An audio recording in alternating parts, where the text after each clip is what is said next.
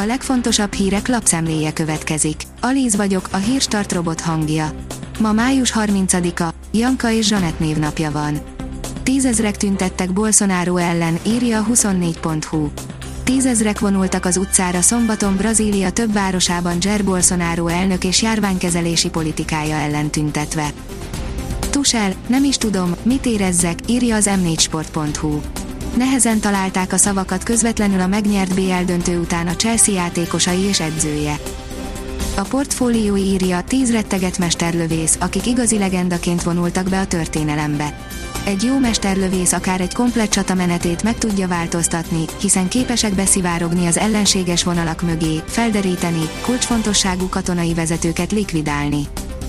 A hiradó.hu oldalon olvasható, hogy pénzhiányra panaszkodnak, mégis milliós jutalmakat osztogatnak az ellenzéki polgármesterek. Miközben az ellenzéki városvezetők arról beszélnek, hogy a kormányzati megszorítások ellehetetlenítik a település működését, milliós bónuszokat fizettek ki az önkormányzatok. Az M4 oldalon olvasható, hogy az osztrákok több román állampolgárt alkalmaztak mostanában, mint magyart.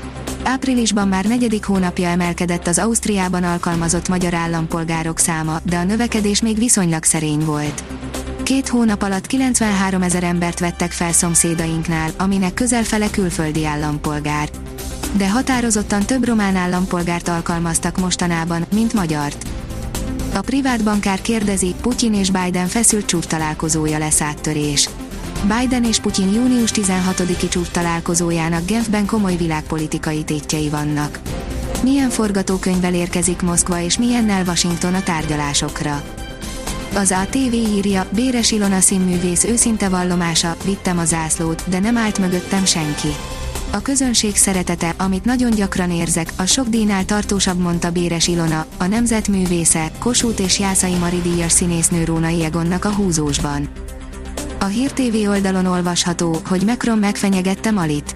Emmanuel Macron francia elnök egy vasárnap megjelenő interjúban megfenyegette a 9 hónap alatt immár két katonai pucsot megélő Malit.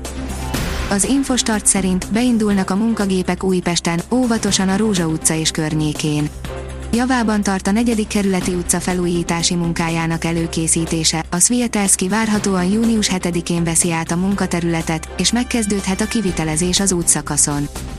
A startlap vásárlás szerint praktikus eszközök, amikkel könnyebb lesz a kerti munka. Akár kezdő, akár gyakorlott szinten műveljük a kertet, egy biztos, sok kisebb-nagyobb eszközre van hozzá szükségünk. Most olyan különleges alapfelszereléseket gyűjtöttünk össze, melyek nagyban megkönnyíthetik az életünket. Az Agroinform szerint a magyar alga biztonságosabb, mint az import. A növénytermesztésben és az állattenyésztésben is számos előnye van a megtermelt spirulinának, felhasználása hozzájárulhat az élelmiszer előállítás fenntarthatóságához. A Liner kérdezi, egyre közelebb lehet Ronaldo visszatérése, érdekes csere van készülőben. Cristiano Ronaldo távozása előtt állhat, és lehetséges, hogy hosszú idő után újra a Manchester United játékosa lesz.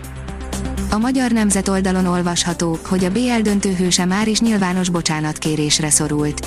A riporter egyből elnézést kért a nézőktől a Chelsea győztes gólját szerző Kai Havert szavai miatt. A kiderül oldalon olvasható, hogy még néhány zivataros nap és érkezik a melegedés. A jövő hét közepétől fokozatosan melegszik időjárásunk, a hőmérséklet helyenként már a 25 fokot is meghaladhatja délutánonként. A Hírstart friss lapszemléjét hallotta. Ha még több hírt szeretne hallani, kérjük, látogassa meg a podcast.hírstart.hu oldalunkat, vagy keressen minket a Spotify csatornánkon. Az elhangzott hírek teljes terjedelemben elérhetőek weboldalunkon is. Ha weboldalunkon hallgat minket, az egyel korábbi adás lejátszása automatikusan elindul. Beállíthatja, hogy az összes korábbi adás, vagy csak az aktuális tematika hírei következzenek.